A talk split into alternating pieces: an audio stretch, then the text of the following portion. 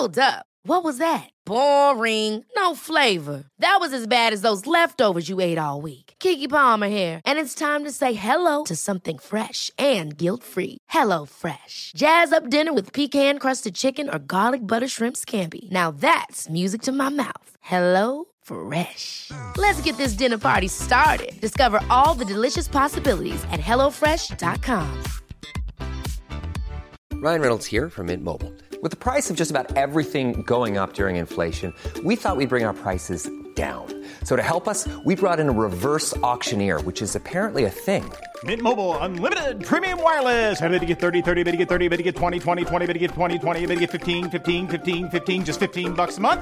So, Give it a try at mintmobile.com slash switch. $45 upfront for three months plus taxes and fees. Promo rate for new customers for limited time. Unlimited more than 40 gigabytes per month. Slows. Full terms at mintmobile.com. The Irish Times Business Podcast in association with Irish Life. Supporting companies and their employees for 75 years.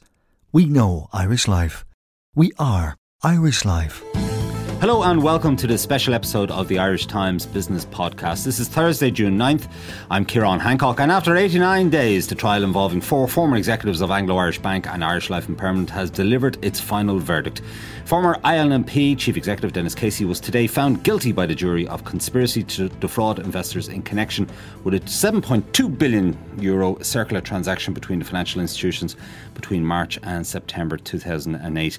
On Wednesday of last week, the jury in the case returned guilty verdicts in relation to Anglo's former finance director Willie McAteer and former Anglo head of capital markets John Bowe. On Friday of last week, it delivered a not guilty verdict in relation to IL&P's former finance director Peter Fitzpatrick. Joining me in studio is Colm Keena, the Irish Times legal correspondent who spent the past three weeks patiently awaiting the jury's verdicts on the four men. Uh, Colm, tell us what happened in court today. Well, what happened in court today was that in the afternoon we heard that the jury was coming back. Um, we all went and sat there. The jury came out, asked if they had a verdict. They said they had a verdict. They said that um, that they, they found that Mr. Casey was guilty.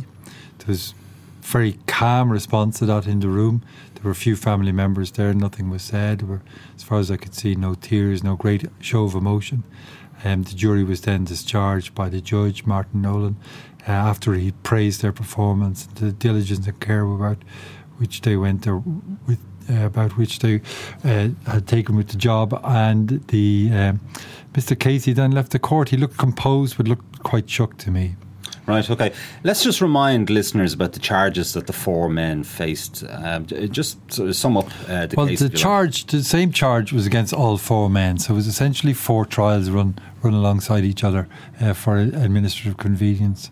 And the charge was they conspired together to um, to mislead investors and the public by creating a false impression as to the financial health of Anglo Irish Bank at the time of its year end, uh, September uh, 2008. Right, so this was uh, 7.2 billion euros worth of money, which was effectively going between the two. It looked as if it was it was you know new money, if you like, for, for Anglo, but it essentially it was a circular Yes. transaction. a circular transaction. The bulk of it happened on the 29th and 30th of September. There were six 1 billion, essentially 1 billion uh, transactions, uh, went back and forth, were back and forth. An interesting idea is whether it was the same 1 billion. Every time the 1 billion, you know, passed back in through the doors of Anglo-Irish Bank, it clicked up the amount on deposit by 1 billion. Um, and then it would go back out again over to Irish Life and Permanent and back in again through Irish via Irish Life Assurance. But when it was deposited in Irish in Anglo Irish Bank, it got mixed up with, up with other money, so you couldn't see if it was the same billion that came back out again. But there were six sequential uh, transactions that all ticked up the amount of money. And, and of course, we should remind ourselves that Anglo collapsed uh, effectively uh, in late 2008. It fell into state ownership in 2009. The Right, investors in, in yeah. Anglo were wiped out. Yes. Uh, ultimately, taxpayers got wiped out as well. Yes. Mm, The bailout money that was put into Anglo has essentially been all been lost, or, Yes. or practically all of it being lost. So, uh, you know, this was a big financial hit at the time. Yeah, well, I don't know how many people put money into Anglo Irish Bank uh, subsequent to uh, late September 2008. You'd have a better view uh, on that Mm. than I would. But it certainly was a very serious uh, misleading of the markets and of the public, given the figure involved, seven point two billion. Yeah. Now, this, I think, is it's the longest trial of its kind uh, in Irish uh, legal history. Uh, you, you've mentioned that in your reports on, on several occasions, and um, you said in your report in this morning's newspaper that the judge finished his charge to the jury on Tuesday, May the 11th. Why is it taking May, the jury? May 17th. Sorry, The 17th, okay. yeah, mm. Um, why is it taking them so long to actually come up with a verdict? Well, the, the trial started in in in uh, January. There was a v- lot of complicated uh, transactions involved. Then they had to uh, be satisfied that there was conspiracy going on. They had to be satisfied in relation, relation to each particular accused that it was beyond reasonable doubt. Um, there was uh, evidence uh, in passing heard about the you know the so-called green jersey agenda and so on. There was the position of the Irish Life and Permanent people that while they entered into these transactions, they didn't know until afterwards how uh, Anglo-Irish Bank was going to treat them in their books. And, and evidence that you know they could have been treated differently in the Anglo-Irish Bank's books. There could have been notes put in that explained the background to these transactions. Um, in which case, um, the transactions might not have been illegal. Um, it is possible for banks to help each other out and bolster their accounts uh, uh, at year end, and it is apparently a practice that it's not a, not illegal um, as long as the property accounted for and there's some risk involved for the depositor.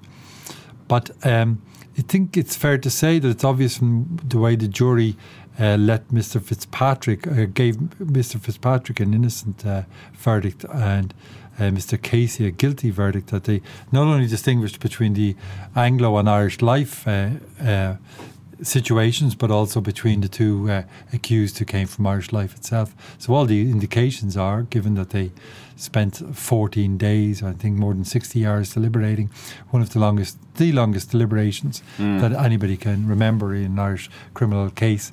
Um, they took their job very seriously and went into great detail. At Irish Life, we can tell you that 49% of employees in Ireland don't think about tomorrow. They don't have a pension plan. We can help you help them. Because if you're involved in running your company's pension plan, we can administer it for you with our member specific investment solutions, online access for employers, trustees, and members, and always on smartphone apps. Just call one of our corporate team on 01704 1845. Visit irishlifecorporatebusiness.ie or contact your pension consultant to find out how we can help your company think of tomorrow. We know Irish Life. We are Irish Life. Irish Life Assurance plc is regulated by the Central Bank of Ireland. All information sourced for Irish Life September 2014.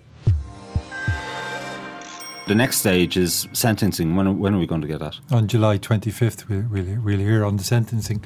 This uh, conspiracy charge isn't a, a statute uh, a charge. It's not a criminal offence that's uh, set down in the statute of, of the Oireachtas and has a, a minimum and maximum sentence.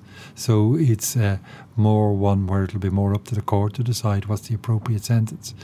Um, the judge, in uh, in the absence of the jury, way back in February, did make a rulings as to the issue of the financial regulator and the involvement, the attitude of the financial regu- regu- regulator, and um, um, whether the people involved in these transactions might have been uh, led into illegality by uh, by by the attitude of the financial regulator.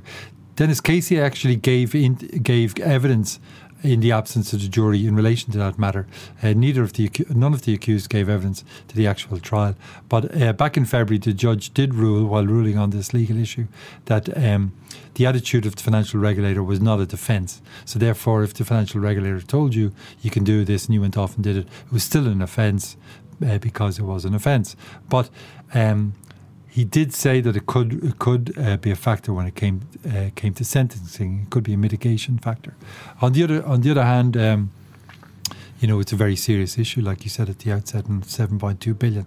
So, w- you know, the, the, they they are the two issues. Um, uh, that I would say will be featuring in the judge's mind, as well as perhaps um, the age age of the three men who've now been found guilty, and the fact that their motivations were, I think, as the judge um, also said when ruling on the issue of uh, the, the legal issue uh, back in February, uh, their motivations were really stopping their institutions from collapsing, stopping the banking system from collapsing, rather than uh, any other you know personal motivations.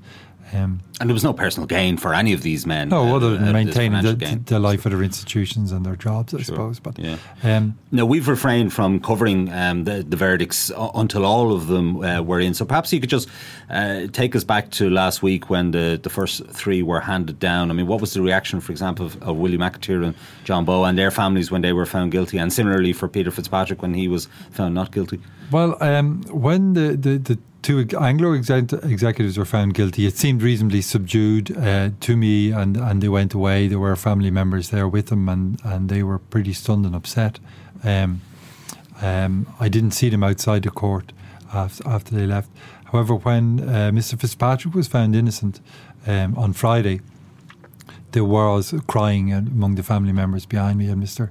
Fitzpatrick put his head in his hands and seemed to be crying himself. Then outside in the court, there was a lot of hugging and, and emotion.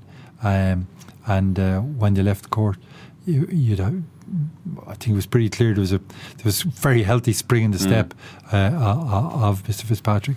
Then um, Mr. Casey today looked looked pretty stunned and, and mm. struck me perhaps as a man who was trying to to you know maintain the, the maintain his um, dignity or whatever and not show his emotions, but looked pretty stunned to me. Yeah, I'm just looking at the ages of, of the various men. I mean, Willie McAteer, 65, John Bowe, 52, Denis Casey, 56, uh, Peter Fitzpatrick, 63. So um, mm. William McAteer, I, I, you know, and, and, Peter Fitzpatrick at the latter end of their business careers, if you like. Absolutely, and Mr. McAteer has already been through an earlier trial and uh, has another one facing him. Yeah, I mean there are more Anglo trials to come. This mm. is a mm. this is a saga, if you like, that's going to go on for a few more years. yeah, it? yeah. No, it's very uh, well. You know, leaving aside all the people who are, dra- who are dragged into it and the background to it, from a legal point of view, it's a very interesting phenomenon. These these are really massive. Uh, uh, white collar crime uh, criminal trials, first of their kind, really, uh, in the Irish state. This is the longest criminal trial, probably by way, by far the most expensive criminal trial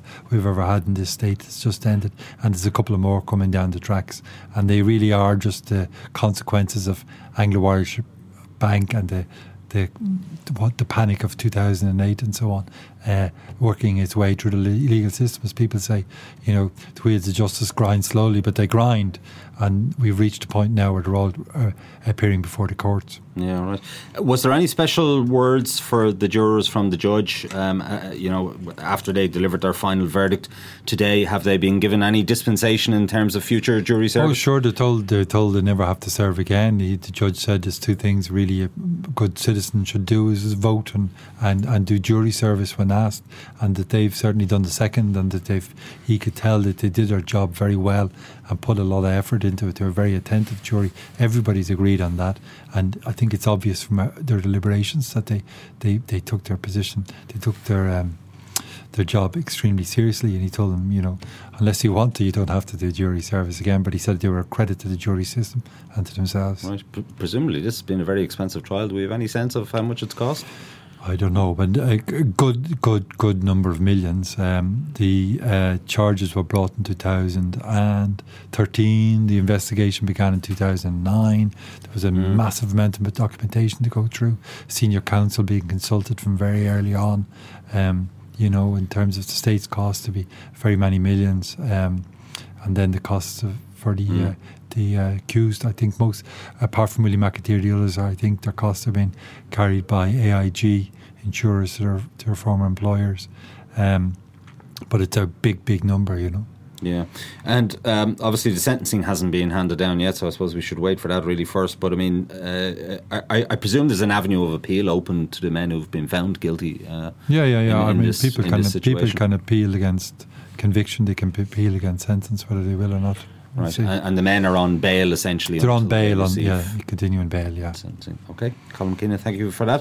Uh, Declan Conlon produced the show, uh, this special episode of the Irish Times Business Podcast. Don't forget you can get the latest business news straight into your inbox by signing up to our Business Today email at irishtimes.com. You can also follow the Irish Times business feed on Twitter and Facebook, and we will have plenty of coverage of the Anglo verdicts. Uh, I'm Ciarán Hancock. Until next time, take care.